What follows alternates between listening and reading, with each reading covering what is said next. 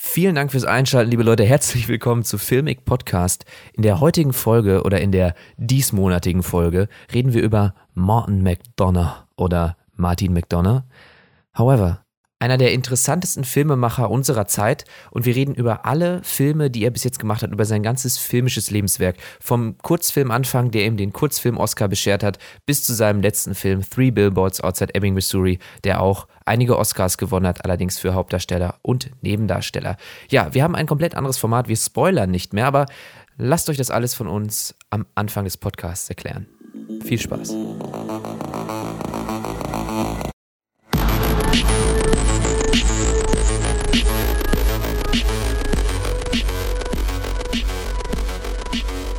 Wir haben eben schon darüber gequatscht, was wir noch so vorhaben in der Zukunft und das macht Bock auf mehr. Ist so.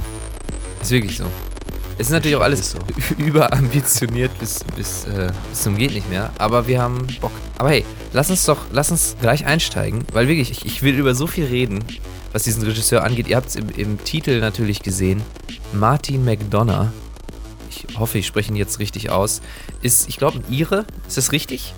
Irischer Regisseur? Auch. Ja, ja. Und ähm, der hat seine Karriere quasi ähm, begründet als Theaterdramaturg, hat da viel geschrieben und Theaterstücke inszeniert, ähm, hat dann einen Kurzfilm gemacht, sein erster, 2004, der direkt mit dem Oscar als bester Kurzfilm ausgezeichnet wurde, ist ein guter Start. Ja, und dann hat er losgelegt und in seiner bis, bis jetzt, und die ist immer noch anhaltenden Karriere, drei Filme gemacht, die meiner Meinung nach alle ziemlich geil sind. Genau. Und äh, der Kurzfilm ist auch sehr geil. Also eigentlich hat er nur geile Filme gemacht. Was schon mal, es ist auf jeden Fall eine Leistung, ne? Ja. Ähm, spät gestartet, wie die meisten Regisseure. Hat jetzt nicht, also ist jetzt kein Damien Chazelle, der irgendwie mit 30 also seine Regie, seinen, seinen ersten Kurzfilm oder was gemacht hat oder seinen Oscar gewonnen hat. Ähm, aber eben, klar, mit viel Erfahrung als Theaterdramatur, kennt die Schauspieler und war da auch sehr erfolgreich. Äh, der, Und- der Kurzfilm, was wolltest du sagen? Ähm, ich wollte schon mal vorweg, vorwegnehmen, äh, man merkt es auch extrem in seinen Filmen, dass Was? er Theatererfahrung hat. Ja, Weil für mich wirkt vieles da drin. Es könnte auch ein Theaterstück sein. ich finde, die Dialoge sind manchmal theaterig. Oder meinst du, was, was ist das, was dir da auffällt? Ja, die, die, die Dialoge, aber auch die, die Charaktere. Aber da können wir gleich noch drauf eingehen. Genau, sprechen wir nachher drüber. Okay. genau. Ey, es ist auch für uns neu, dass wir, wir versuchen so ein bisschen weniger, so ein bisschen wegzukommen von der reinen Filmbesprechung. Und wir wollen einfach, einfach labern, aber natürlich auch ohne euch den, den Spaß am Film dann kaputt zu machen. Ohne dass ihr gespoilert werdet. Weil es sind natürlich Filme, die uns am Herzen liegen und in diesem Fall äh, sehr am Herzen liegen. Und wir wollen, dass ihr euch die anguckt und dass ihr nicht je nachdenkt, ja, was soll's. So, und wir werden Ja. demnächst äh, oder jetzt ab diesem Podcast äh, Spoilerwarnung einfügen, falls wir doch spoilern sollten. Also ihr müsst keine Angst haben, dass, äh, dass wir euch spoilern. Genau. Wie vorher in den Die- Podcasts. Die Spoilerwarnung, wie sie klingen wird, wenn gespoilert wird. Achtung, jetzt wird nicht gespoilert. Ich will euch nur sagen, wie die Spoilerwarnung klingt. Folgendermaßen. Achtung, Achtung, Spoiler in Sicht. Bitte skippen Sie zu. Wenn ihr das hört, dann, wenn ihr nicht gespoilert werden wollt, springt zu dem Zeitpunkt im Podcast, den, in der, den ihr in der Spoilerwarnung genannt kriegt. Und dann ist es auch schon vorbei mit dem ganzen Spuk und ihr könnt euch das ganz entspannt weiter anhören. Martin McDonough, steigen wir ein. Ich habe mir als allererstes eine Notiz gemacht, die wichtig ist wahrscheinlich für dafür, dass man die Filme genießt. Es sind schwarze Komödien und zwar alle. Der Kurzfilm Brügge sehen und sterben. Ich, wir haben die Titel noch gar nicht genannt, ne? Seven Psychos und Three Billboards Outside Ebbing, Missouri. Das sind alles schwarze Komödien und ich glaube, das, oder? Findest du nicht? Ja, doch, auf jeden Fall. Ich will nur, ich finde den Kurzfilm so geil. Six Shooter heißt er. Ja. Und äh, das ist auch eine schwarze, schwarze Komödie, Das stimmt. würde ich sagen. Ja. Und der, der, der Kurzfilm befindet sich auf der Blu-ray zu Three Billboards. Und sowas finde ich auch richtig geil. Also, das, es gibt ja immer, es gibt so viele DVDs und Blu-rays, wo die Extras in, in so eine langweilige, uninspirierte Kacke sind. Und ich gucke mir immer die Extras an. So, und ich will mich da weiterbilden und ich will viel erfahren. Ich will nicht nur irgendeinen, Schau irgendeinen Schauspieler haben, der darüber redet, wie toll der Regisseur doch ist. So, das, das bringt mir gar nichts. Ich will wissen, wie lief das am Setup? Wie haben die bestimmte Probleme gelöst? Und wie, wie, wie war der Regisseur wirklich drauf? Und warum ist er so toll, wenn er schon so toll ist? Und das gab es alles auf der Three Billboards äh, Blu-ray und dann noch diesen Kurzfilm, Oscar-nominierten Kurzfilm. Und man kommt normalerweise an sowas nicht, nicht ran. Nur nominiert, stimmt, ich. Stimmt. Oscar für ja. besten Kurzfilm hat er gewonnen. Und das finde ich aber toll, weil du kommst an diese Kurzfilme kommst du nicht ran. Die laufen in irgendwelchen Kinos auf irgendwelchen Festivals an, die kriegen irgendeinen Preis und du kannst die nirgendwo sehen. Die werden nicht irgendwie gestreamt auf Netflix und die werden natürlich auch nicht auf YouTube gezeigt. Und, und deswegen finde ich das eine geile Sache, dass der da drauf zu sehen äh, ist und dass man sich die, die Blu-ray kauft und sich den angucken kann. Das fand ich echt geil. Du hast mir das geschrieben über WhatsApp, dass der da drauf ist. Und ich habe mich direkt richtig gefreut, äh, nach Hause zu kommen von der Arbeit. Und ja, mir den mal anzugucken. Ich glaube, ich weiß gar nicht, wie lange geht denn der? Eine Viertelstunde oder das ist echt kurz. Nee, der dauert äh, fast eine halbe Stunde. Was? Der hat sich Fünf, aber. Ich glaube 25 Minuten. Wesentlich geht, kürzer angefühlt. Ja, der ist, ich feiere den auch so hart. Also ich werde mir bestimmt noch bestimmt noch öfter angucken als viele andere Filme oder viele andere Spielfilme, die ich äh, im Regal stehen habe. Ja. Also, das hat sich auf jeden Fall gelohnt. Ich habe sogar auch schon bei Amazon geguckt, ob man irgendwo so kaufen kann und man bekommt den echt nicht. Hm. Und genau, wie du schon gesagt hast, mega geil, dass man so ein Extra hat und nicht nur It was exciting to work with bla bla. Genau. Man sieht auch an diesem, an diesem Kurzfilm eigentlich direkt, wo die Reise hingeht mit ihm. Und man merkt natürlich auch bei dem, also wenn ihr zuerst den Kurzfilm guckt, der ist schon geil, aber macht euch gefasst, alles andere wird nur noch geiler.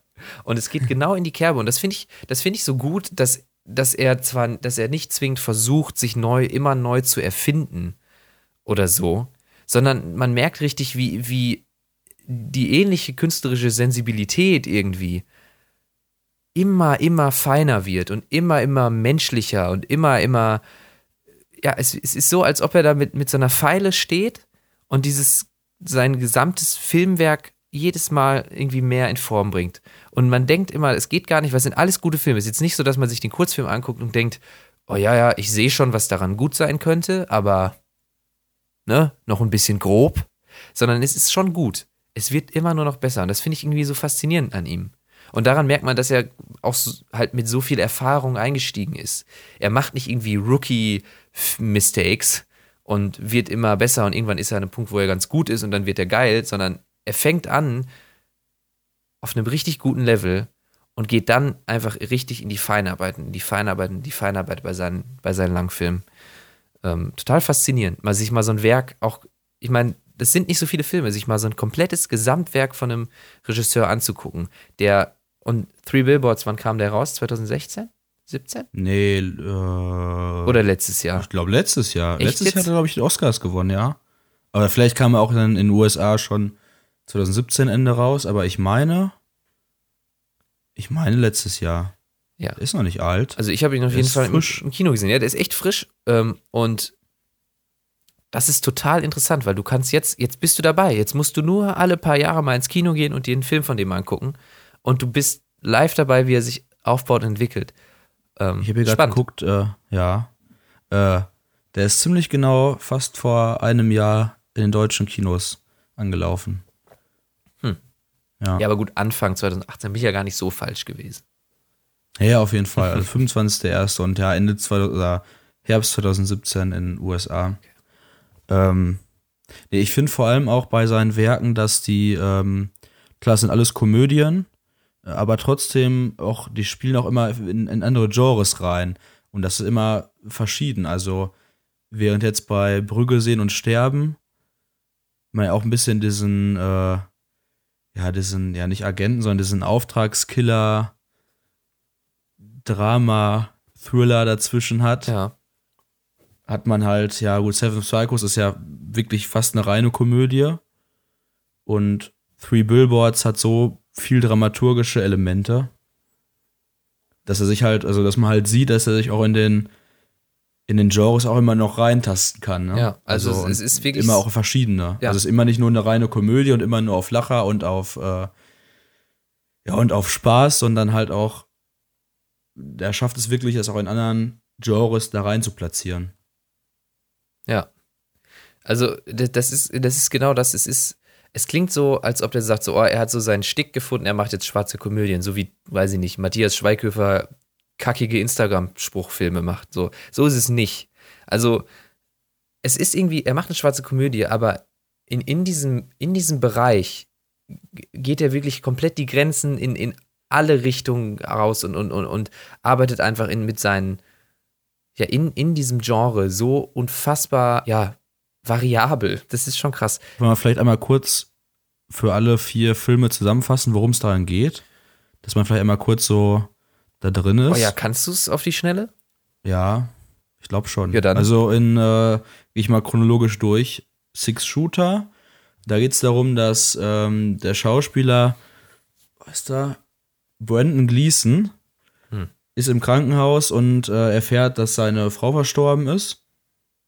Und erfährt dabei in dem Gespräch mit dem Arzt, dass die gerade auch einen Todesfall haben, wo, glaube ich, ähm, zwei, dann, ja, ein Elternpaar von dem Sohn ermordet worden ist und äh, noch ein Kind gestorben ist oder ermordet worden ist.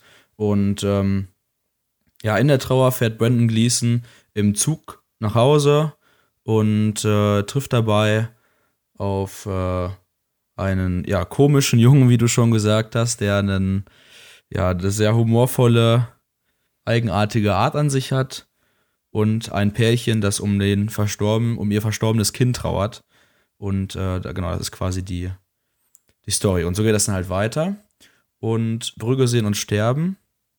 Da sind die beiden. Du kannst mich unterbrechen, wenn ich was Falsches sage. Nee, ne? nee, ja, ja, mache ich, aber Ja. bis jetzt bin ich sehr zufrieden. das ist gut. Ähm, ja, in Brügge sehen und sterben sind äh, Colin Farrell und Blen Br Blenden. Bra Brandon- Gratian.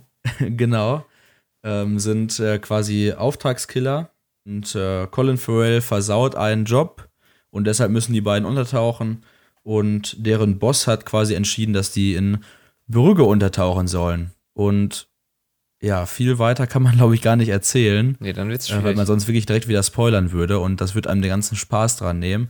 Auf jeden Fall, ähm, ja, entsteht halt wirklich ein Film, der mit Humor gespickt ist, mit Drama gespickt ist, weil man halt einfach alleine Brandon Gleason und Colin Farrell, das macht einfach so Spaß, den beiden zuzugucken. Und ähm, ja, entsteht halt quasi die Beziehung zwischen den beiden, äh, wie sich das entwickelt. Im Vordergrund. Genau. Ja. Dann folgt Seven Psychos oder Seven Psychopaths, glaube ich, heißt es auf, Auf- auf Englisch. Ja. Und Sieben Psychos auf Deutsch. Ähm, egal, von 2012 meine ich. Und da spielt wieder Colin Farrell mit.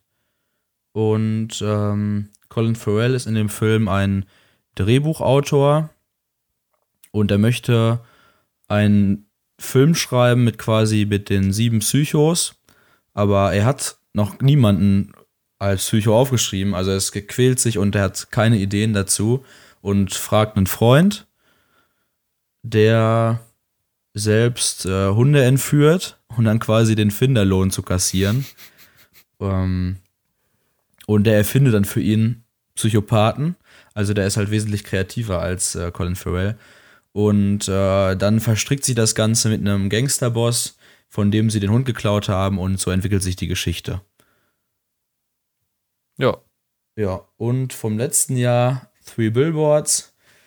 Da geht es um äh, die, eine Mutter, ich weiß nicht den Namen, von, gespielt von Frances McDormand, ähm, die quasi deren Tochter ermordet und vergewaltigt worden ist. Und ähm, der Fall wurde noch nicht aufgeklärt. Und es scheint so, als ob die Polizei auch nicht daran interessiert ist, den Fall aufzuklären.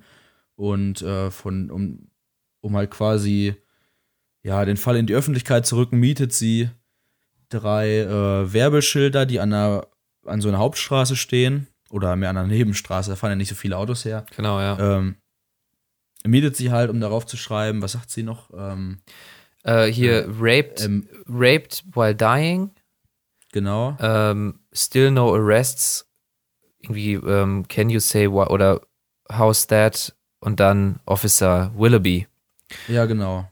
Officer Willoughby, quasi der zuständige ähm, Sheriff. Sheriff für diese Kleinstadt Ebbing, der ja, den sie quasi verantwortlich macht oder wo sie zumindest sagt, er ist der, ja, der Leiter der ganzen Aktion. Warum gibt es da noch keine, warum geht es nicht weiter mit den Ermittlungen? Genau. Der wird gespielt von Woody Harrelson. Der geilste Name der ähm, Welt auch, Woody Harrison. Ja, der Typ ist, der typ ist der auch typ einfach ist geil. Auch geil. Ja, muss man sagen. Und ähm, genau. Das ist eigentlich, äh, viel mehr braucht man gar nicht zu sagen. Ja, wobei ich da noch halt sagen noch würde, ähm, zu Three Billboards, es ist jetzt nicht so, dass, der, dass die Polizei scheinbar nichts macht. Und ich glaube auch nicht, dass es ein Spoiler ist. Es ist schon, es geht schon darum, dass Frances McDormand, die dafür auch einen Oscar äh, ja gekriegt hat für ihre Performance, dass sie erzwingen will, dass die Polizei noch mehr macht und dass sie sich damit befasst und dass sie auf jeden Fall will, dass dieser Mörder gefunden wird. Es ist nicht die Geschichte von, von einer Verschwörung der Polizei gegen sie, sondern mehr ihre persönliche Geschichte, äh, mit diesem Verlust umzugehen und ihn einen Schuldigen zu suchen. Genau, und einfach diese Ungerechtigkeit ja einfach auch ein bisschen nach außen zu teilen. Genau. Ja. Ich habe mir eine kleine, tolle grafische Liste gemacht und es ist immer gut, eine grafische Sache im Podcast darzustellen. Ich weiß, ich versuche es trotzdem. Ich habe eine Skala, eine, eine Skala links Schwarzhumor, äh, schwarz und rechts Humor. Wie viel ist schwarz und wie viel ist Humor aus, diesem, aus dieser schwarzen Komödie? Und, und auf dieser Skala befindet sich Three Billboards ziemlich krass in Richtung, in Richtung schwarz da ist viel dunkel, da ist viel Abgrund und da ist viel Traurigkeit. Und ich muss sagen, als ich den das letzte, als ich den jetzt gestern hier geguckt, vorgestern hier geguckt habe, ich habe eine Träne verdrückt bei Three Billboards. Das sind wirklich, wirklich, das ist teilweise harter Tobak ähm, auf einer ganz menschlichen Ebene. Nicht im Sinne von, äh, irgendwas wird, du wirst geschockt, das ist eklig und schlimm, aber es ist schon, also das, das ist, das berührt einen richtig. Aber natürlich gibt es auch Lacher sonst wäre es keine schwarze Komödie, aber in, in, dieser, auf dieser Skala ganz weit verrückt in Richtung Schwarz. Genau auf der Mitte zwischen Schwarz und Humor, und unterbrich mich, wenn du das anders denkst, bei irgendwas, Brücke sehen und sterben. Genau, also da gibt es auch viel Drama, aber da gibt es auch viel Humor, aber es ist nicht wirklich so, dass du denkst, ich habe jetzt hier eine Komödie geguckt oder ich habe jetzt hier irgendwie äh, einen Thriller geguckt oder irgendwas niederziehendes. Es ist, ich würde sagen, die perfekte Balance zwischen beidem, was ihn vielleicht auch, Vermutung, zu, zu so einem Kultfilm macht. Alle anderen Filme kamen gut an. Ich glaube, Seven Psychos nicht so sehr, kommen wir auch nochmal drauf. Three Billboards natürlich zumindest ähm, von den Kritikern gelobt und ist auch ein sehr guter Film. Aber was diese, diesen Kultstatus ausmacht, glaube ich, es hat was damit zu tun, dass Brügge sehen und sterben so eine Balance schlägt zwischen, zwischen dieser, zwischen dem, dem Schwarzen und dem Dunklen und dem Humor. Und Six Shooter habe ich eingestellt zwischen Brügge also noch ein bisschen humoriger als Brügge, weil dieser Typ, der da im Bus, der, der nervige Junge, ne, der die ganze Zeit, mhm. der übertreibt, das ist schon sehr, sehr auf Humor gespielt, auf Witz gespielt, aber natürlich trotzdem an sich ein sehr dunkles Thema. Aber schon fast so dunkel und so überspitzt dunkel, dass es abstrakter wirkt als zum Beispiel bei Three Billboards. Ich finde, Three Billboards hat eine sehr nachvollziehbare, eine sehr realistische Ebene was, was, was, die, was die Dunkelheit und was die, das Drama angeht. Und, und sehr weit bei Humor, am, am weitesten oben, schon fast gar nicht mehr schwarz, ist bei mir Seven Psychos. Klar, da kommt auch sowas wie Suizid und so drin vor, aber irgendwie ist das, sind das alles halt Psychos so überspitzt, dass es sich dann doch mehr wie eine Komödie anfühlt. Das ist ungefähr so meine Einordnung seiner Filme. Und die sind alle an ganz unterschiedlichen Orten da. Ja, und dann würde ich sagen, wir zäumen das Pferd mal von hinten auf und besprechen Three Billboards Outside Ebbing, Missouri. Was haben wir da? Drei Hauptcharaktere. Drei Hauptcharaktere. Nämlich einmal die Mutter, die halt quasi, ja, den, wo man halt merkt, die, die nach außen hin sehr tough ist und sich mit jedem anlegt, die aber, das merkt man in einigen Szenen und auch in dem Schauspiel, was wirklich grandios ist, äh, aber innerlich sehr zerrissen ist. Mhm und äh, auch gar nicht so tough ist, wie sie nach außen manchmal wirkt. Dann haben wir Woody Harrelson halt als Sheriff, der. Das wäre jetzt auch ein Spoiler. Ja, ähm, sagen wir mal so: Wir haben Woody Harrison als, als, als sehr sympathischen Sheriff, der ähm, obwohl er mit seiner, mit eigenen Problemen und wirklich großen Problemen und Lasten zu kämpfen hat, äh, ganz offensichtlich das, das Wohl, ja, ich will nicht sagen seiner Bürger, weil als Sheriff hat er ja keine Macht in dem Sinne über sie, aber er hat schon das Wohl der Menschen im Allgemeinen ähm, im Blick. So, er will sich nicht selbst profilieren, er will nicht irgendwie Autorität ausüben, zwingend über seine Mitarbeiter, sondern er ist einfach, so wie es scheint, zumindest, obwohl er natürlich, und da kommen wir noch drauf, wie alle Leute ihre seine Schwächen hat in diesem Film, eigentlich ein, ein guter Mann, der nur versucht, das ihm Bestmögliche zu machen. Ähm, und das, und, und das kauft man ihm halt auch so krass, alter Woody Harrison. Wegen ihm habe ich Ja. auch geweint in dem Film. Ich, was heißt geweint? Eine Träne verdrückt. Wegen, Ja. ja, ohne Witz. Nee, aber was vor allem auch interessant ist, ähm, vielleicht wenn man erstmal sagen würde, es gibt noch die dritte Person, äh, gespielt von äh, Sam Rockwell. Das ist quasi der, ähm, ja, der, wie heißt das? Also der, der, quasi der, der Mitarbeiter vom, vom Sheriff, der, Ja, der, der Ja, lustige der rassistische Sidekick, so. ja, genau. Und äh, genau, der ist halt äh, erstmal, zumindest zu Beginn des Films, eine sehr ja, brutale Art an sich. Er ist, genau, er ist rassistisch, er ist ähm, ja auch frauenfeindlich, er ist eigentlich alles feindlich, er ist eigentlich ein totaler Unsympath. Und halt im Gegensatz dazu ist halt Woody Harrelson als Sheriff erstmal so, dass er auch äh, diese Botschaft mit der Werbereklame ähm, ja, er nimmt die, glaube ich, schon persönlich, aber er versucht das auch diplomatisch zu klären, während jetzt ähm, Sam Rockwell als Polizist ähm, Fäuste sprechen lässt, sage ich mal, und ähm, ja, für Unfrieden stiftet und immer nur dagegen hetzt. Ja. Und das macht das Ganze so interessant, weil man halt wirklich jetzt, und wir haben ja jetzt noch nicht von den Nebencharakteren gesprochen, die Hauptcharaktere schon so viel, ja, die einfach so, so viele Charakterzüge haben,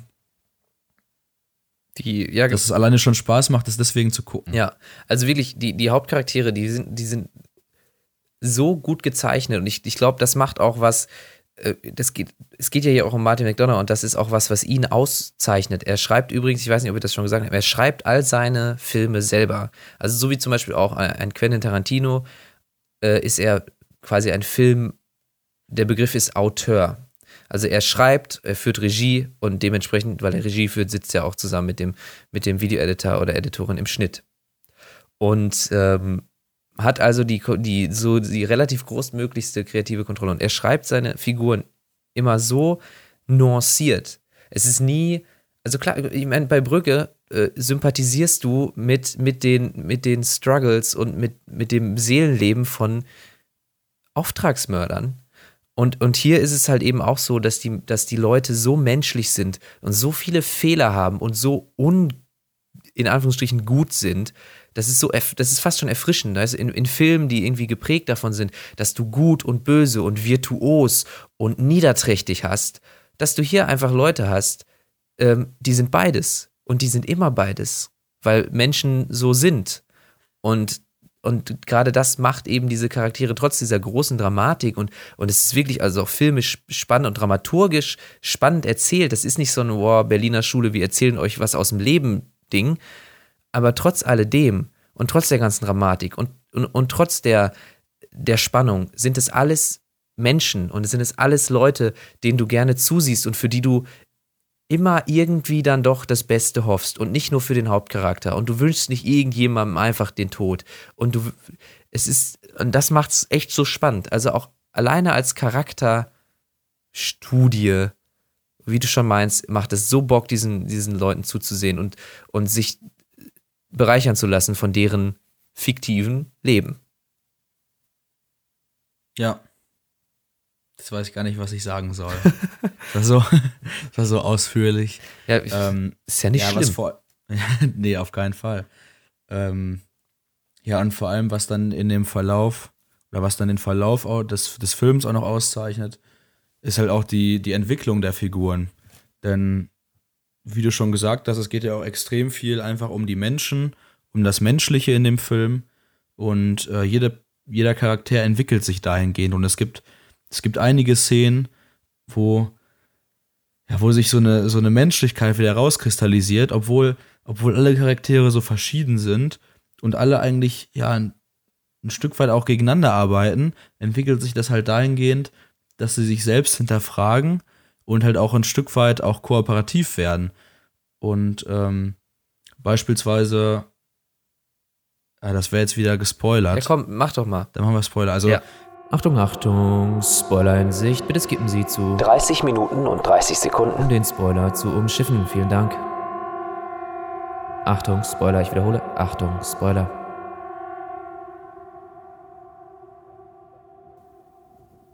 zwei Szenen, die ich da nennen will. Ähm, einmal, nachdem sich Woody Harrelson erschossen hat, schreibt er einen Abschiedsbrief an seinen, äh, ja, an seinen Kollegen Sam Rockwell. Und der liest den Brief und das ist quasi für ihn so das, dieses Umdenken, weil Woody Harrelson schreibt dann ja irgendwie, äh, du wirkst nach außen erstmal wie der, ähm, wie der unreife Polizist, der rassistisch ist und so und und ich weiß aber, dass du es nicht bist und äh, du kannst ein richtig guter Polizist sein. Und dann schreibt er irgendwie, ja, du musst, du musst lieben, denn nur mit der Liebe kannst du auch halt diese Hintergründe von irgendwelchen Verbrechen nachvollziehen und, und dich in die Leute hineinversetzen. Und ähm, da findet das Umdenken bei ihm statt. Und dann gibt es ja noch die andere Szene, erstmal, wo Sam Rockwell als Polizist den äh, quasi den ja, den Leiter der, der, der zuständigen Stelle zusammenschlägt, die halt dafür zuständig ist, ähm, diese Werbedinge aufzustellen. Ja, den Leiter der Werbeagentur, der die. genau, den Leiter der Werbeagentur. Und er schlägt ihn zusammen und, äh, weiß ich nicht, eine halbe Stunde später im Film landet Sam Rockwell als Polizist schwer verletzt im Krankenhaus mit schwersten Verbrennungen und die beiden sind auf einem Zimmer und unterhalten sich und das steht auf einmal, weil halt beide sind verletzt und die, der eine will dem anderen helfen und dann steht einfach so eine Menschlichkeit, die man vorher nicht erwartet hätte, weil eigentlich sollten die beiden sich hassen Ja, und aber durch ja durch durch diese durch die Verletzung und durch die ganze besondere Situation, in der sie hineingebracht worden sind, ähm, ja entsteht halt diese Menschlichkeit und die helfen sich und da geht einem das Herz auf. Also Ja. ist mir wirklich aufgegangen, weil mir, mir auch. das ist einfach schön zu sehen und es ist auch nicht, es ist aber auch nicht wie, wie in vielen anderen Filmen einfach so ein bisschen so kitschig oder so pseudo, ich helfe dir und irgendwie einfach nur so, ja, ich will die Leute jetzt dahin führen, dass sie so sind, wie sie sind, sondern es macht auch einfach Sinn und Ja. man kann sich halt hineinfühlen in die Person und es wirkt einfach alles, also man kann sich vorstellen, dass es wirklich irgendwo so passieren könnte. Das, genau das, das ist in der Szene, wo, wo man jetzt, wo ihr jetzt, vielleicht, wenn ihr den Film nicht gesehen habt und die Spoilerwarnung ignoriert habt, denkt, ähm, das klingt ja total kitschig. Ist es nicht. Also, was, was total kitschig gewesen, in dem Sinne äh, Standard gewesen wäre, wäre halt, er, er leidet selber, Dixon, also Sam Rockwell, er leidet selber diesen, diesen, nennen wir es mal Unfall und ist ja jetzt schwer verletzt und, und ist, steht ihm dem gegenüber und, und Sam Rockwell kann sich gar nicht wehren, gar nicht bewegen. Steht dem gegenüber, dem er das, dem er ähnliches angetan hat. Und das wäre jetzt der Moment, ähm, wo diese Spannung aufgebaut wird, weil Sam Rockwell ist komplett vergipst. Ähm, und der andere erkennt ihn nicht. Und Sam Rockwell sieht aber, fuck, das ist, das ist der Typ. Dass die Spannung aufgebaut wird, dass der Typ das herausfindet und dass er das, und dass wir alle so denken, oh nein, aber Sam, Sam Rockwell hat sich doch gebessert und jetzt kann er das nicht artikulieren und der Typ, dem er so viel Leid zugefügt hat, der bis jetzt das Opfer war, wird jetzt zum Täter. Das wäre das Standardmäßige. Das wäre das Fuck, wir wissen, dass er besser ist, aber, und wir würden ihm jetzt verzeihen, aber der, der ähm, Werbungsagent macht es ja jetzt nicht und nutzt die Situation jetzt aus. Und das ist für uns total schmerzhaft. Ich, ich habe das Gefühl, das wäre das Ding gewesen, was man gemacht hätte, um die, um irgendwie cheap, auf eine cheape Art und Weise ähm, ein Ekelgefühl oder ein Schock oder so in den Leuten hervorzurufen. Aber dann dahin zu gehen und, und dieses, dieses Zusammentreffen zu machen, wo Sam Rockwell nur sagt, es tut mir leid und damit sich selber offenbart, wer er ist und und dann die, die ernsthafte Wut und die ernsthafte lass, ich hasse dich, lass, lass mich in Ruhe äh, von, von, dem, von dem Werbungstypen. Und dann aber die, wieder die Annäherungsversuche im Sinne von so, hier, weißt du was, jetzt, es lief jetzt alles richtig scheiße, aber wir helfen uns gegenseitig und ich nehme dir das, ich nehme diese Entschuldigung an.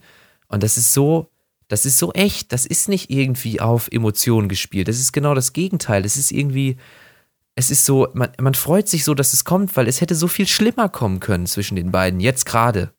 aber es tut es nicht. Und es ist wirklich schön. Es ist wirklich, wirklich schön. Und genauso wie der Brief, den, ähm, den Willoughby heißt ja der Officer, aber gespielt von Woody Harrison, den er schreibt an seine Frau und an auch an seine, an seinen Kollegen. Ähm, das sind, das sind einfach, das ist voller Menschlichkeit und, und wirklich, was will man anderes sagen? Es ist so ehrlich. Es ist so ehrlich. Es wird nicht versucht, irgendwie virtuos, besonders virtuos zu sein. Es wird nicht versucht, ähm, besonders nonchalant in den Tod zu gehen und ist mir egal, sondern es ist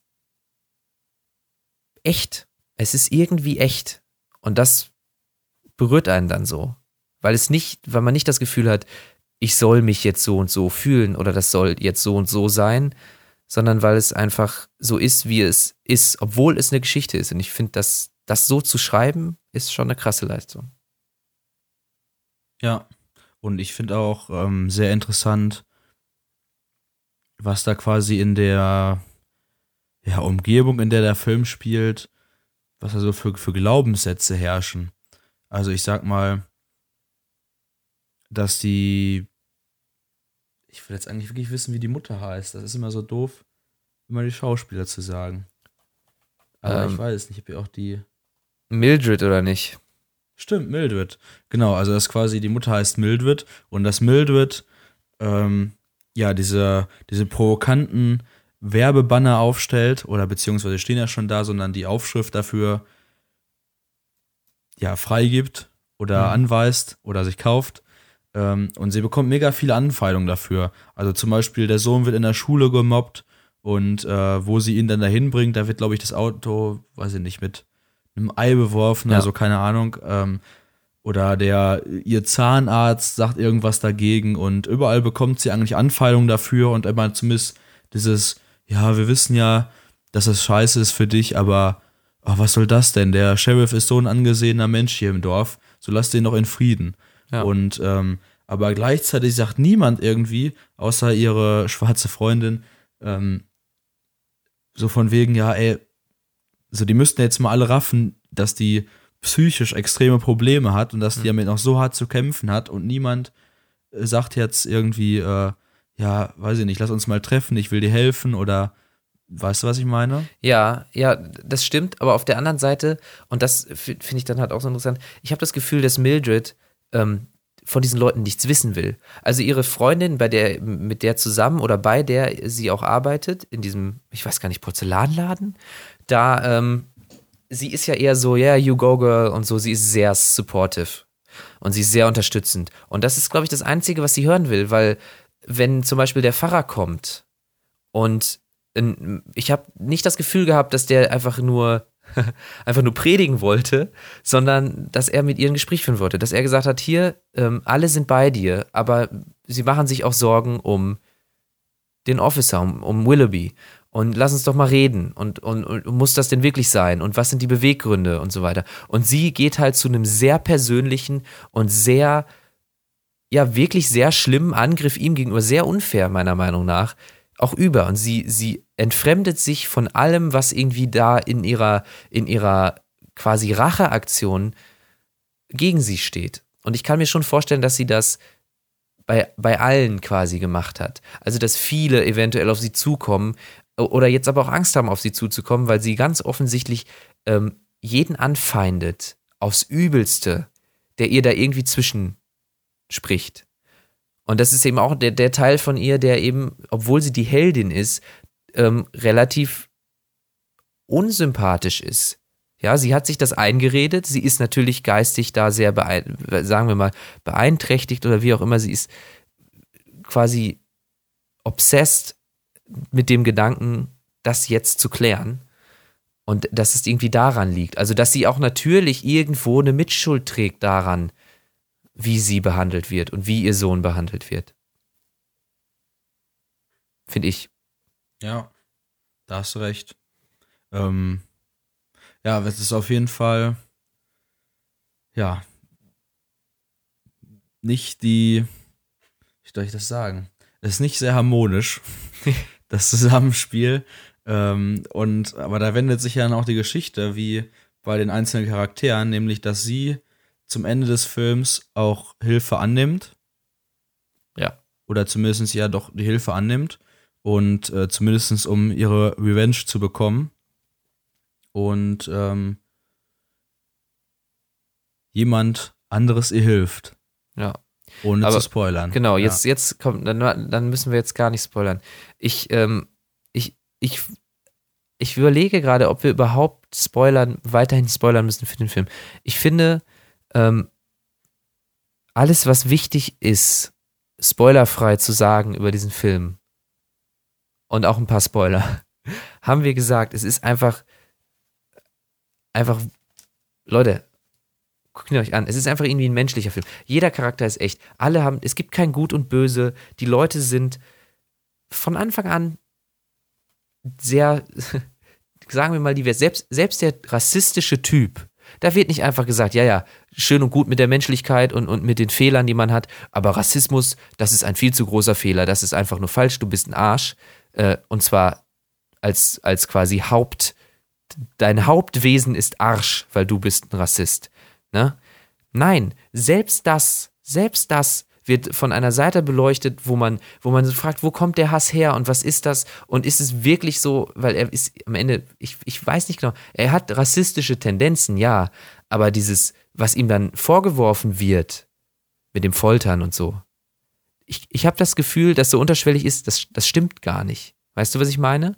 Und dass er sich, naja, wie auch immer, selbst solche Dinge, das, das wird einfach so schön, so schön behandelt und es gibt, und es sind so schöne Menschen, die, die, die so schöne, schreckliche Fehler haben und die trotzdem liebenswert sind. Und das ist dieser Film. Und das ganz, und, und, und das ist verpackt in, ein, in eine richtig gut erzählte Geschichte, mit richtig, richtig spannendem Drama. Mega gut. Ich weiß nicht, ob wir da jetzt noch mehr Ich würde noch sagen, ich finde auch sehr interessant, wie viele Western-Anleihen der Film hat. Oh ja, da habe ich übrigens im, in den, hast du die Extras gesehen?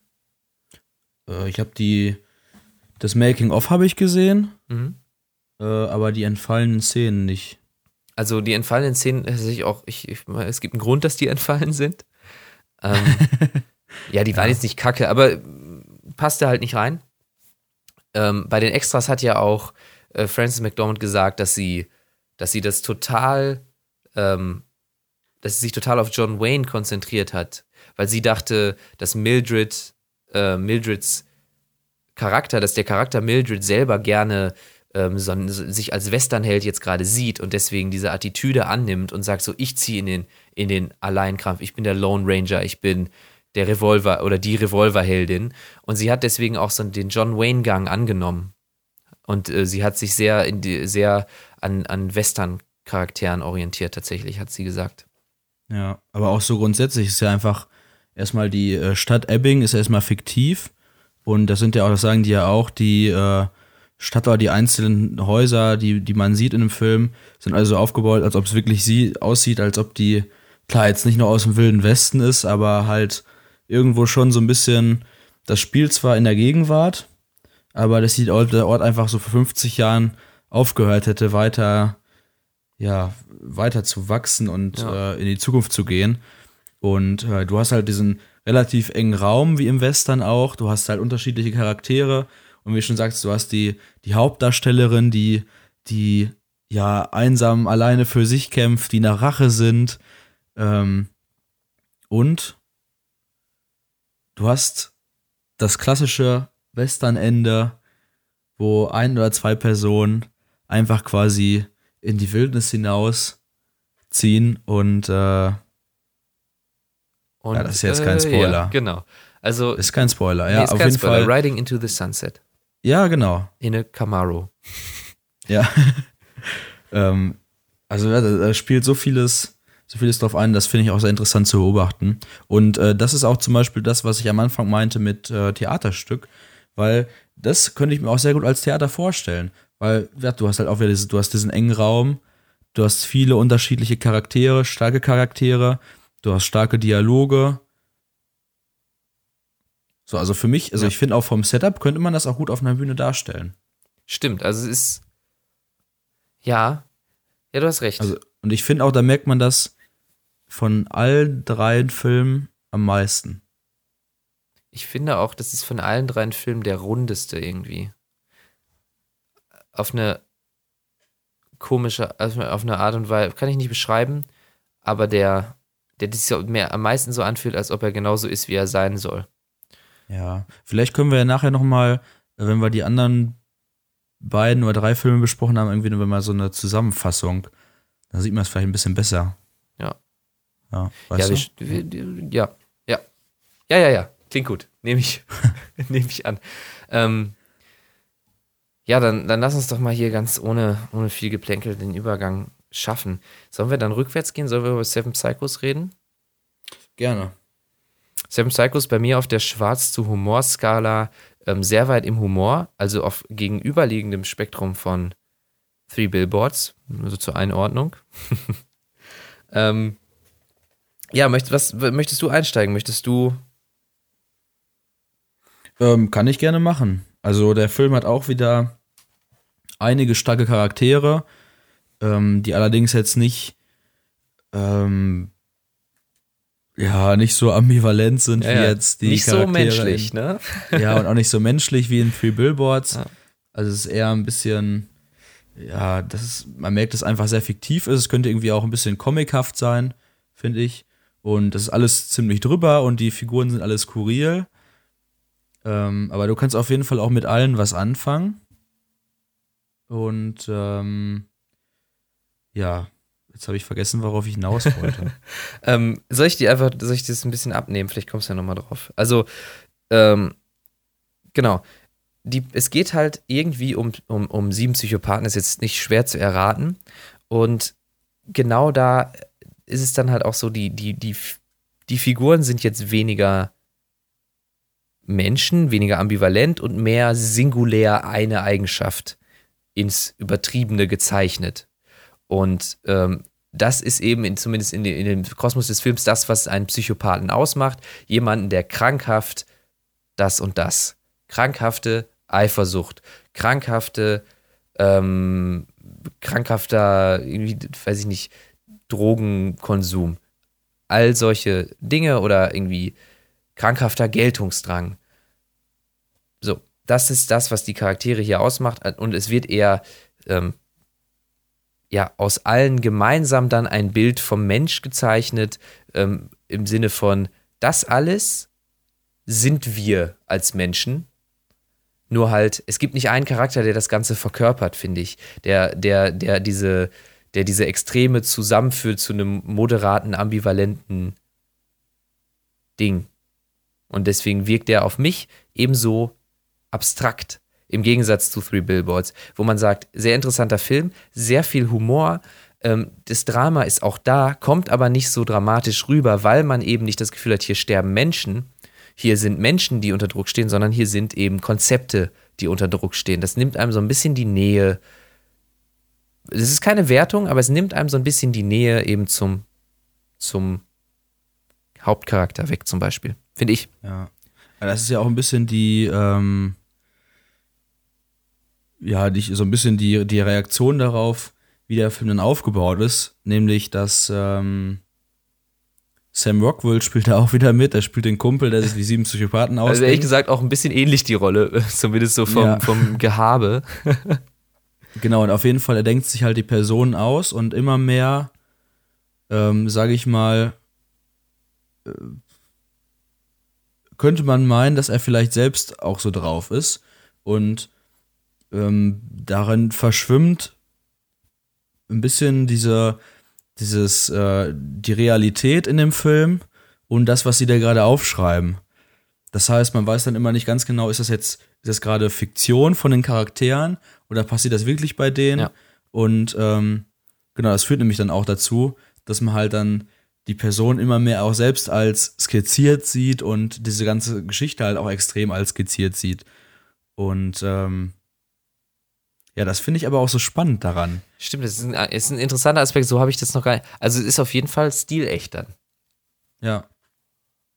Und ähm, was ich aber, das muss ich auf jeden Fall sagen, in dem Film, also bei der Sam äh, Rockwell denkt sich, oh, wie viele waren das denn? Auf jeden Fall irgendwie ein Pärchen aus was in den 50ern irgendwie Morde begangen hat.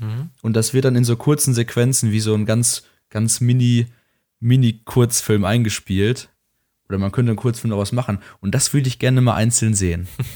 Weil da ist zum Beispiel irgendwie einmal das mordende Paar, das irgendwie, äh, was ist das, in einem Krankenhaus oder so, schlafenden Menschen den Kopf absägt. Also da sind auch sehr viele brutale Szenen Ja. drin. Äh, ja, fast schon Gore. Ja, ja, Ja. kann man sagen. Und äh, aber das finde ich sehr interessant, weil da sind, das sind manche Einstellungen, die könnten zum Beispiel auch in einem, in einem Lynchfilm auftauchen. Das finde ich sehr cool. Ja, da hat Oder er beispielsweise auch die-. Ja, oder auch dieser, dieser, Sorry. dieser alte Mann, äh, der quasi seine Tochter verliert, weil die umgebracht wird und bei dem, dem Mörder verfolgt er auf Schritt und Tritt. Halt auch vor dem Knast und, der, und dann wird der Mörder wieder gut und er verfolgt ihn trotzdem weiterhin und das ist alles so düster und das war, das war für mich fast genauso spannend und wenn man, wenn Martin McDonagh gerade zuhört oder irgendwie, oder McDonough, Ja. ich weiß es nicht, oder McDonough. Ich habe schon, ich habe jetzt auch, wenn man so ein paar Interviews sieht, ich habe mehrere Aussprechvarianten gehört. Ja, dann halt Ist auch egal, auf jeden Fall. McDonald. McDonough, dann wäre es ja ein Franzose. Naja. Nee, auf jeden Fall, äh, das wäre mega geil. Da könnte mal so ein Film machen wie Six Shooter, irgendwie 20 Minuten von diesen einzelnen Geschichten, weil die waren echt mega spannend. Das stimmt. Die, die Geschichten, aber es waren eben auch Geschichten. Also ganz offensichtlich so dramaturgische Geschichten. Ähm, Ja. Äh, ist, verstehst du, was ich meine? Find, also finde ich gut. Die fand ich auch alle sehr gut. Es ist, es ist krass, weil es ist so anders als das, wovon wir eben gesprochen haben. Three Billboards. Es ist trotzdem eine schwarze Komödie, aber es ist so anders.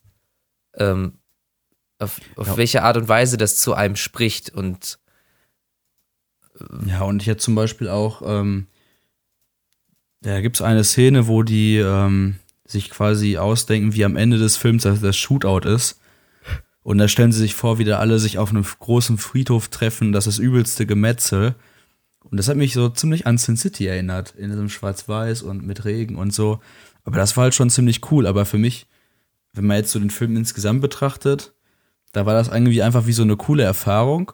Und ich glaube auch ein bisschen, wenn man jetzt den Verlauf des Films sieht und das so ein bisschen abbildet auf den Verlauf, wenn man selbst ein Drehbuch schreibt, ähm, kann man da vielleicht auch so ein bisschen Ähnlichkeiten daraus erkennen, dass man am Anfang so eine Phase hat, wo man nicht die Ideen hat, dann kommen einem die Ideen und ähm, ja, vielleicht, wenn man sich zu, zu extrem da reinsteigert, dann verschwimmt die Realität mit der Fiktion. Und also nicht, dass man, in dem Sinne, dass man selbst zum Mörder wird, aber ihr wisst vielleicht, was ich meine. ja. Und ähm, diesen Verlauf finde ich auch sehr interessant. Da muss ich am Ende aber sagen, dass ähm, ja auch gespickt mit dem Humor hat der Film schon richtig gut unterhalten. Ich weiß es allerdings auch nicht. Also ich würde mir bestimmt noch mal ein zweites Mal angucken, aber ich glaube, dann reicht's auch. Also ist jetzt nicht so wie ähm, bei Three Billboards, wenn man die jetzt beide vergleichen würde, wo man bei Three Billboards immer noch viel irgendwie entdecken kann und man kann auch irgendwie auf einzelne Nebencharaktere nochmal einen besonderen Blick drauf werfen, wie die sich entwickeln. Und das hat man da halt nicht. Ja. Also es ist halt alles echt einfacher gehalten. Stimmt, aber es es macht in dem Sinne trotzdem Spaß. Ja, es ist durch seine ähm, strukturelle Komplexität, durch eben dieses Verweben von Erzählebene in der Erzählebene und so, das ist strukturell komplexer, aber dadurch wird es dann emotional flacher. Und das andere, Three Billboards ist was anderes. Strukturell jetzt nicht sonderlich komplex. Verschiedene Handlungsebenen, sieben Charaktere, Geschichten in der Geschichte, in der Geschichte. Das gibt es nicht. Aber dadurch, dadurch, dass die Charaktere so tief sind und dass man in, in, in, in, die, in die Menschlichkeit und in diese, in diese Ambivalenz so viel reininterpretieren kann, bietet es natürlich viel, viel mehr Spielraum, um, um das in einer anderen Laune nochmal zu sehen und was ganz anderes zu fühlen als Seven Psychos, der eher so ein Film ist, wo man sagt, cooles Konzept, aber wenn ich es jetzt verstanden habe, ist das eher auf einer intellektuellen Ebene und nicht auf einer emotionalen und die ändert sich nicht nochmal. Und das ist so ein bisschen meine Erklärung. Ich habe den jetzt zweimal gesehen, ich habe nichts Neues draus gezogen. Three Billboards, ich habe an zwei, ich, ich habe den im Kino gesehen und ich war nicht so traurig, wie ich jetzt war, als ich den hier alleine gesehen habe. Und das war eine Stimmungssache. Und ich werde auf jeden Fall sagen, ich habe irgendwann nochmal ähm, und ich will irgendwie Bock, Three Billboards zu gucken. Ich weiß nicht, ob ich sage, ich habe nochmal Bock, Seven Psychos zu gucken. Da würde ich vielleicht eher zu Brügge sehen und sterben greifen. Ich habe mir gerade auch schon einen Übergang überlegt. Sau. tut mir leid. ja. Ähm, würdest, würdest du denn lieber Brügge und sehen, sehen und sterben noch ein x-tes Mal gucken? Denn du hast ja auch erwähnt, ähm, das wisst ihr jetzt nicht, als wir uns darüber unterhalten haben, mal, äh, was wir als nächstes im Podcast besprechen können, dass du Brügge sehen und sterben zu einer deiner Lieblingsfilme zählen würdest. Ja, das stimmt. Das ist tatsächlich einer der Filme, wenn mich jemand fragt, neben ähm, Es war einmal in Amerika und Drive, ja, einer meiner Lieblingsfilme. Wobei es natürlich schwer ist, ne? Lieblingsfilme, ich habe eigentlich keine Lieblingsfilme, weil Lynch ist mein Lieblingsfilmemacher, aber ich, also ist schwer, ist schwer. Nehmt's mit, nehmt's mit, naja, ein bisschen Vorsicht. Aber ja. Aber auf jeden Fall ein Film, den du oft guckst und immer mhm. wieder Spaß dran hast. Genau. Der auch auf Netflix ist tatsächlich. Oder zumindest zwischenzeitlich war. Also wenn ihr da mal reinsteigen, es ist, glaube ich, ein sehr guter Einstieg für Martin McDonough, Brügge sehen und sterben, ähm, sich mal anzuschauen. Wenn einem das gefallen hat, dann kann man eigentlich getrost zu allem anderen übergehen. Brügge sehen und sterben auf meiner Schwarz zu Humorskala genau in der Mitte. Ich sprach am Anfang von der perfekten Balance. Und ähm, damit befindet er sich mehr humorig als Three Billboards, aber wesentlich weniger humorig als Seven Psychos, weil die Charaktere hier wieder echte Menschen sind. Ähm, aber trotzdem findet halt natürlich ähm, eine Überzeichnung statt mit Ralph Fiennes als, als cholerischen Auftragsmörderchef, der die ganze Zeit nur fucking fuck, fuck in die Kamera schreit. ähm, ja, und es ist einfach so ein, es ist einfach ein schöner Film visuell, finde ich. Vielleicht können wir da mal anfangen, um mal so ein bisschen einen anderen Aspekt aufzumachen als bei den anderen. Ich finde einfach, ähm, manchmal hat man einfach, habe ich einfach Bock auf die Stimmung, die geschaffen wird in diesen alten mittelalterlichen Straßen von Brügge mit einem griesgrämig reinguckenden Colin Farrell und äh, Brandon Greason, der einfach mega Bock hat, sich irgendwie ähm, einen Bluttropfen Christi anzugucken. Es ist einfach, ich fühle mich da zu Hause in Brügge. Und ich möchte auch wegen dieses Films mal dahin fahren. Und, und siehst du das auch so? Ist, ist dir, oder was ist dir visuell, ist der dir zu langweilig? Weil der sieht schon, es ist halt, ja, es ist nicht in Amerika tatsächlich. Wer hätte es gedacht? Ich finde, ja, ich finde vor allem interessant daran, dass ähm, erstmal, wie du sagst, ähm, so äh, mittelalterliche Städte, wenn da viel erhalten ist, schaue ich mir auch immer gerne an und äh, würde jetzt auch irgendwie einen Kurzurlaub verbringen. Gleichzeitig finde ich aber cool, dass, ähm, das muss man vielleicht noch dazu sagen, äh, der Charakter von Brandon Gleason hat richtig Bock auf die Stadt und Sightseeing und Carolyn, Carolyn Farrell überhaupt nicht. Und ähm, so, das finde ich, bringt die Optik des Films auch immer so rüber. Also es gibt dann wieder so, so Momente, wo ich denke, das ist richtig geil, aber manchmal auch wieder so Szenen, wo ich denke, oh, das ist jetzt aber auch irgendwie, das könnte echt auch ein bisschen öde sein. Mhm. Und nämlich ja zu dem Film habe ich mir nämlich die entfallenen Szenen angeguckt. Und da sind nämlich auch so zwei, drei dabei, wo man, äh, wo das noch extremer wäre, wo diese Langeweile rüberkommen würden, äh, geworden, geworden wäre. Ja. Wenn es hineingekommen wäre in den Film. Das war jetzt kein richtiger Satz. Aber äh, äh ich habe ihn verstanden. genau. Nee, aber was ich auf jeden Fall auch sagen will, ist, ähm,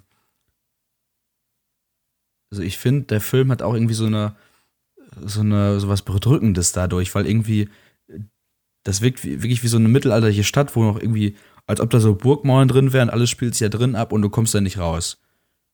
Und du hast einfach so ein bisschen wie so in einem Film noir, du hast Schatten und Lichtspiel oder halt wie in einem wie in so einem äh, Film, der Mittelalter spielt.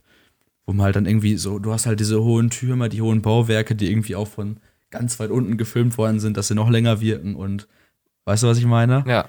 Es das ist, wirkt, diese also Bedrückung also ist, schon, ist schon da.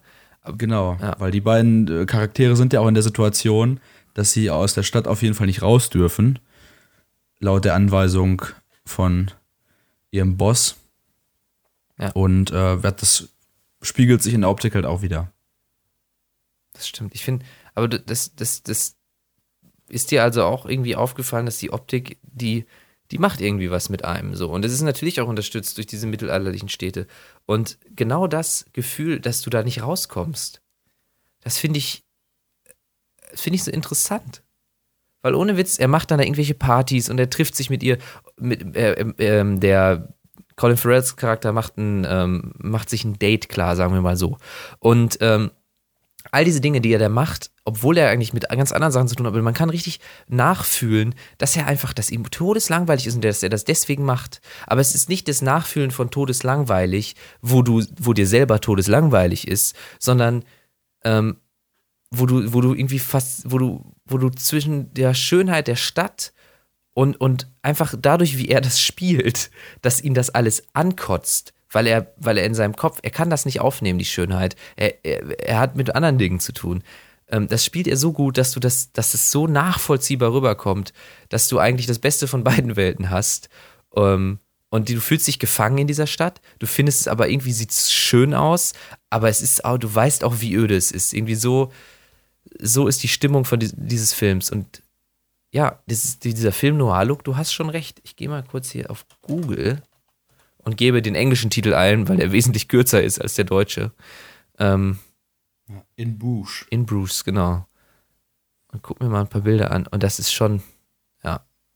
Es stimmt, es spielt auch hauptsächlich nachts, kann das sein? Ja, oder ja. nachts oder im Dunkeln, wollte ich gerade sagen, aber vermutlich äh, wird das immer nachts sein, wenn es da dunkel ist. Ja. Das meiste spielt nachts, weil es hier ist eine Szene, ähm, wo er auf diesem Kinderspielplatz ist, die ist, die ist plötzlich in helligstem, helligstem Helllicht. und, und das ist so ein geiler Break, weil alles andere spielt sich im Dunkeln ab. Auch die Partyszenen, auch wenn es ihnen gut geht. Und das Licht ist quasi, ist fast erdrückend. Ist, ist, man will das gar nicht. Man, und man will, man merkt auch richtig, finde ich, wie sich der Charakter von, ähm, von Colin Farrell quasi selbst so sehr nicht sehen will. Er will so nicht beleuchtet werden. Er will sich da so nicht mit auseinandersetzen, dass, dass es ihm unangenehm ist, in diesem Licht zu sein. Also Licht und, und, und all das ist, ist eher bedrückend. Und das passt dann ja auch in die Szene, wo er tut, was er tut, ähm, oder tun will, was er tun will, total rein. Es ist so bedrückend, dass dieses Licht da ist, weil du nicht mehr die Zuflucht vom Schatten hast, ähm, nicht mehr die Zuflucht im Dunkeln hast. Und auch irgendwie ein, ein, lustiges, ein lustiges Spiel mit der Erwartung quasi von, von, von Stimmung. Ja. Und ich finde auch vor allem, was die Stimmung auch ausmacht, ist ähm, erstmal Colin Farrell die übelste Melancholie, weil er halt, ohne jetzt zu spoilern, von dem Job, den er vorher hatte, den er versaut hat, weswegen sie jetzt in Brügge sind, hat halt noch mit äh, psychischen Problemen zu tun, denn er hat das immer noch nicht verarbeitet und versucht es zu verarbeiten und kommt da nicht drauf klar, auf das, was passiert ist.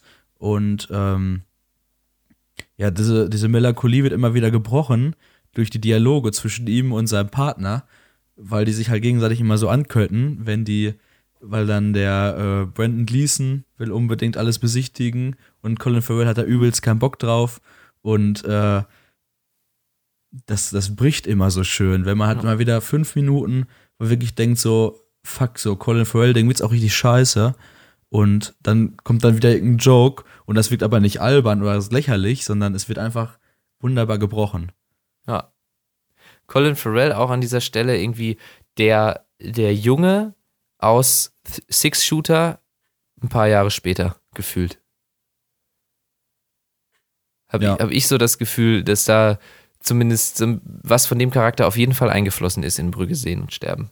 Kann ich mir gut vorstellen, dass das von einem ähnlichen Punkt in Martin McDonoughs ähm, Seele stammt.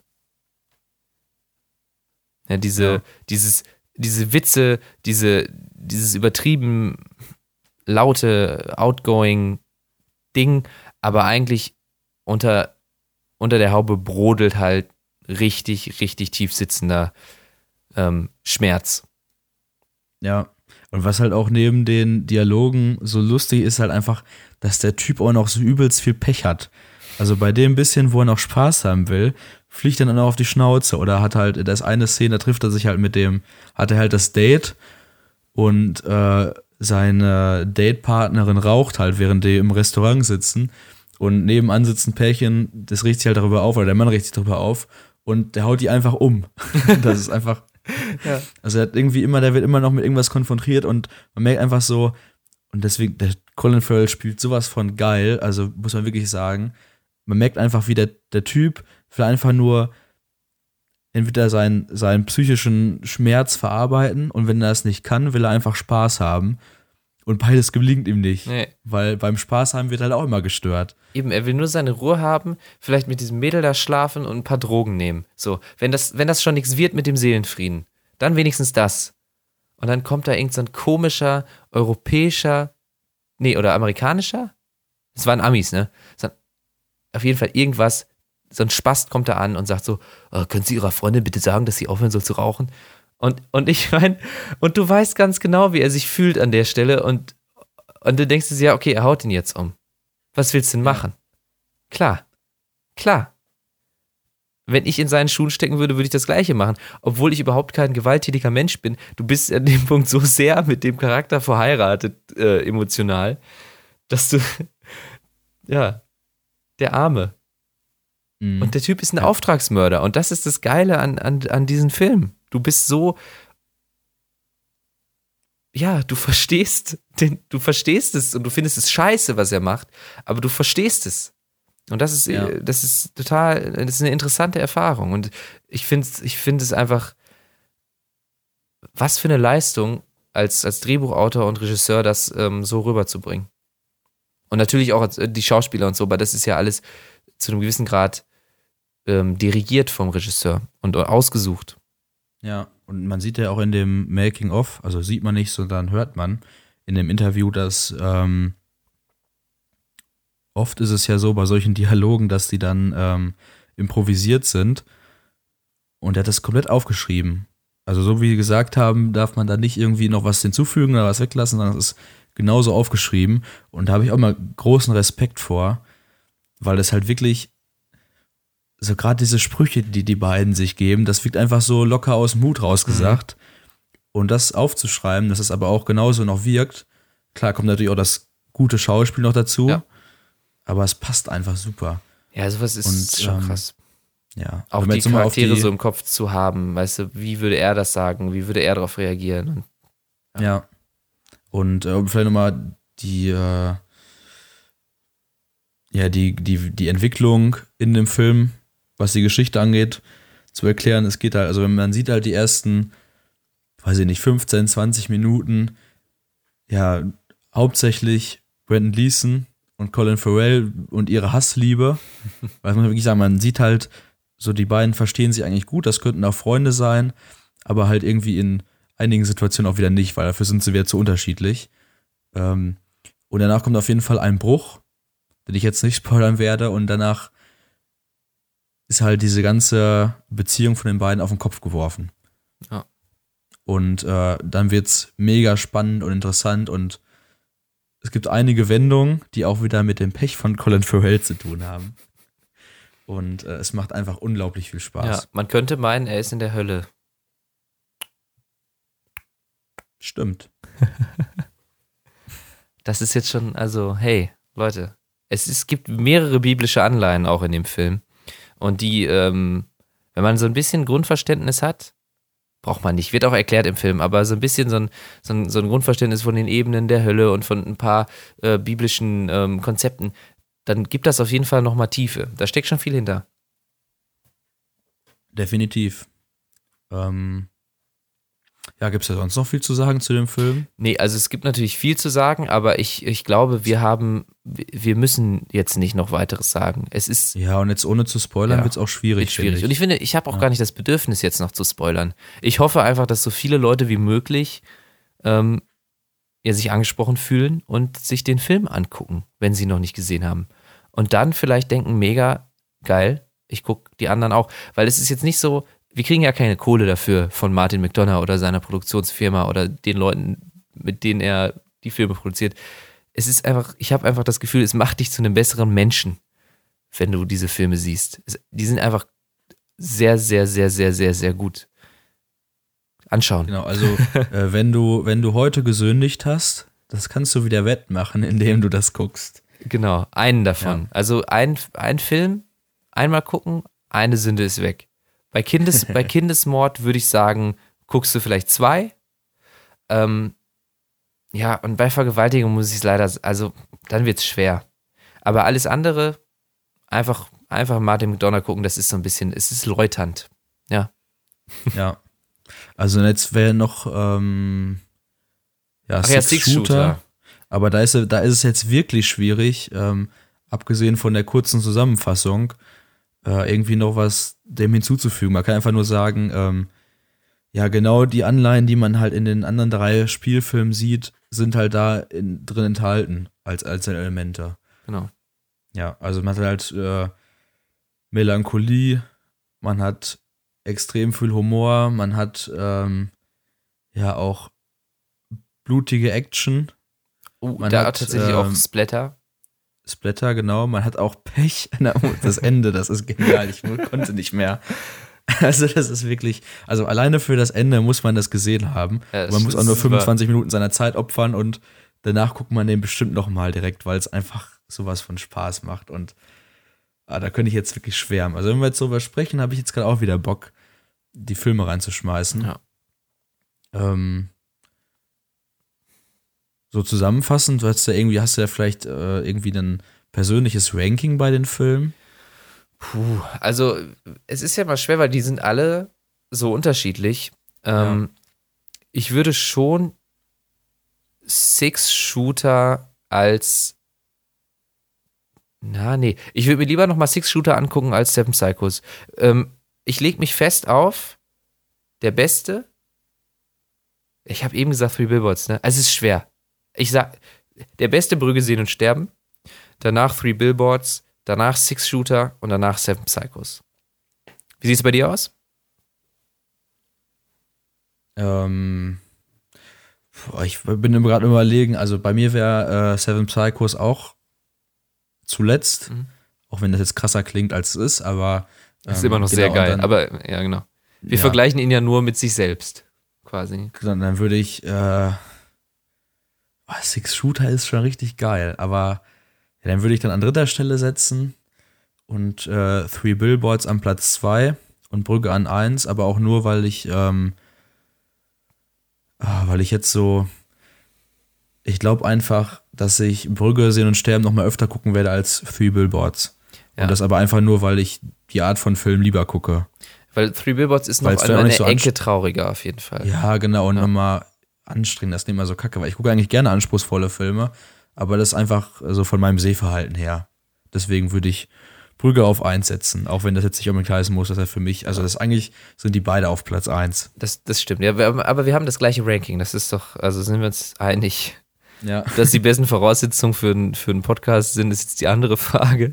Ähm, ja, ja, ich, ich, ich habe auch diese Theorie, dass ich glaube, Brügge hat schon so ein bisschen äh, beginnenden Kultstatus. Brügge sehen und sterben. Ich, ich habe äh, Freunde, die gar nicht so viel mit ähm, Film zu tun haben, die gar nicht so sehr diese, die, die komplexen Filme oder die Dramen schauen, haben von Brügge sehen und sterben schon gehört und finden den gut und haben den schon gesehen. Also ich glaube, dass genau das, du hast diese Balance, du hast diese Nuance, du hast diese, diese, ähm, diesen absoluten, diesen Tiefgang, diesen, äh, diesen biblischen, den quasi theologischen Tiefgang, aber du hast trotzdem diese Balance zwischen, ähm, wie eben auf meiner Schwarz-Humor-Skala von Anfang an bestimmt, diese perfekte Balance zwischen Humor und eben dem Tiefgang und der Traurigkeit und dem, dem, dem, dem Anspruch, der es, der es dazu bringt, dass du ihn, dass du quasi die Genialität erkennst, aber ihn trotzdem gerne oft guckst, weil du nicht denkst, ich muss mich da jetzt total drauf einlassen. Und wer weiß, es ist wahrscheinlich irgendwie sein Pulp Fiction, sein Kultfilm. Und es ist gleich auch sein erster. Also, also sein erster Langfilm. Ist schon krass. Ja. Also. Jetzt habe ich wieder vergessen, was ich sagen wollte. Verdammt. Ich gehe aber auch immer so irgendwelche Monologe, starte ich dann, dann muss mich stoppen. Nee, alles gut. Äh, ich wollte eigentlich nochmal die Brücke, zu, Brücke dann halt zu Martin McDonough. Mhm. Donneck. Mhm, ja, Whatever. McDonald. Ja. genau, wenn man das G einfach so ein bisschen so anspricht und wieder verschluckt direkt. Donner. Donner. Ja. Ja.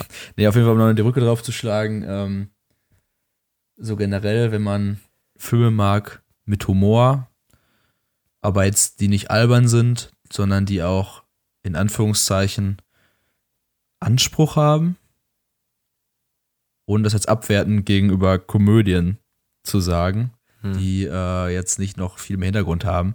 Außer, dass die halt Ja. dann scheiße sind. genau, seit es die Scheiße sind. Ähm, dem kann man die Filme auf jeden Fall nur wärmstens empfehlen. Und gerade was du aussagst, Brügge sehen und sterben, das ist auch, wenn man so mal gefragt wird, irgendwie, äh, hast du mal irgendwie einen Filmtipp für mich, dann kann man da, finde ich, immer geil mit punkten, weil das ist nämlich nicht so ein Standard-Filmtipp wie, äh, keine Ahnung, äh, Fiction. Pulp Fiction oder Wolf of Wall Street oder so, weißt du, was sowieso schon jeder kennt, Ja. sondern das ist ein Film, äh, wo man äh, halt einen guten Geheimtipp liefern Ja, kann. aber es ist eben auch kein, ähm, ja, guck dir mal Neon Demon von Nicholas Winning Refn an, so. Wo du, wo du einfach, wenn du nicht genau den richtigen triffst, einfach komplett verkackt hast und keiner, der mehr seine, deine Filmtipps wissen will. Es ist genau das Richtige. Und du hast recht, weil immer, wenn mich jemand fragt, hey, wie sieht's denn aus? Ähm, hast du einen Filmtipp für mich? Weil die Leute wissen ja, dass ich viele Filme sehe. Ähm, dann kommt sehr oft Brügge sehen und sterben. Also, das ist es ist ein Filmtipp-Film. Dann passt das auch in den Podcast. Ja. Sehr gut. Oh. Boah, ey, ja, komm, das war's jetzt. Ähm, Ja. Wir haben alles besprochen. Ich bin sehr zufrieden mit unserem Abriss. Wir haben fast nicht gespoilert. Ich hoffe, ihr habt richtig, richtig Bock äh, bekommen, die Filme anzusehen. Ich glaube wirklich, dass die, äh, dass die einem persönlich auch viel bringen. Also es ist quasi, jeder Film ist auf seine Art und Weise irgendwie eine, eine Ode an die, an die Menschlichkeit und die Toleranz. Und zwar auch die Toleranz von Intoleranz, einfach im Allgemeinen an, an Fehler und an das tägliche Übel und äh, was wir alle erleben, weil wir nun mal, ja, denkende Säugetiere sind. Genau. Und die Filme unterhalten dich und regen dich zum Nachdenken an. Aber du kannst auch einfach unterhalten werden und musst nicht zum Nachdenken angeregt werden. Das finde ich immer gut. Das stimmt. Man ist, man ist Also zu man nichts kann auch gezwungen. Genau, man kann ja einfach an einem müden Sonntag gucken, ohne wo man nicht mehr sein Gehirn anschmeißen will und wird unterhalten. Aber man kann den auch, äh, weiß ich nicht, zu welcher Tageszeit auch immer, wo man Lust hat, sich äh, ein bisschen gedanklichen Ansporn zu holen. Kann man den auch gucken. Alles klar. Und Dann- äh, vielleicht achso. nochmal als, äh, was du sagtest, ne, jetzt ähm, Brügge sehen und sterben auf Netflix eventuell. Mhm. Das werden ja die viele haben. Oder halt Seven Psychos ist bei Prime kostenlos zu gucken. Ah ja. Genau. Für die, die jetzt Bock haben. Und dann muss man ja nicht mehr in den Laden gehen oder bei Amazon bestellen, sondern kann direkt jetzt seinen Fernseher anschmeißen und auf geht's. Aber bitte auch den Fernseher und nicht den, den Laptop und dann über die komischen Boxen. Am besten auch über die Bluetooth-Boxen mit zwei Sekunden Delay. Tut euch das nicht an. Nee. Okay. Wenn dann auch richtig. Genau, wenn dann auch richtig. Ähm, und damit war es das auch schon, würde ich sagen, mit unserem heutigen Podcast. Ich, ich überlege jedes Mal, ob ich das zu einem Catchphrase machen soll. Es war mir eine Ehre, Darius.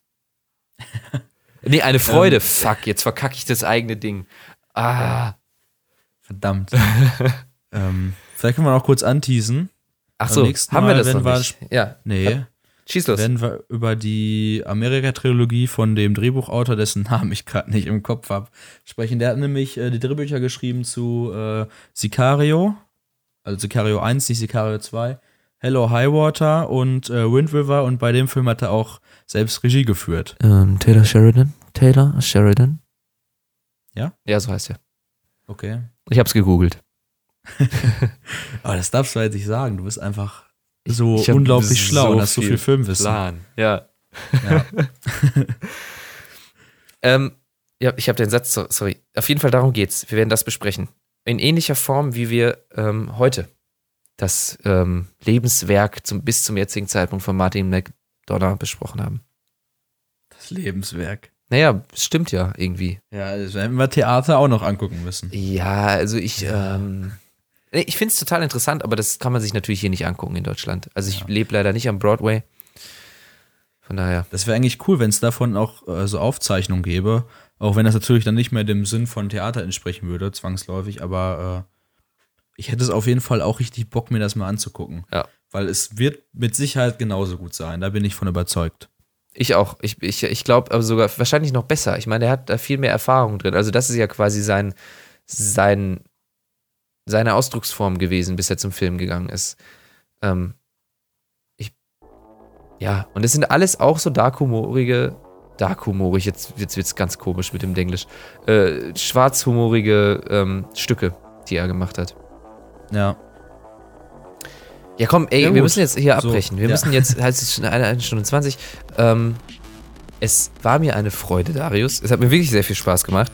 Ähm, ich finde das, ich finde das sehr gut, unser neues, unser neues äh, Konzept. Ich finde, da kann man schön frei reden, ähm, ohne durch dieses zu sehr ins spoilerige Detail gehen, sich so zu verrennen in irgendwas Kleines.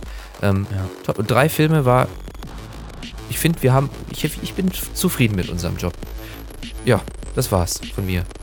Genau. Es war mir auch ein Fest, es hat mir Spaß gemacht und ähm, ja, wir hören uns beim nächsten Podcast äh, mit der Amerika-Trilogie von Taylor Sheridan. Tschüss.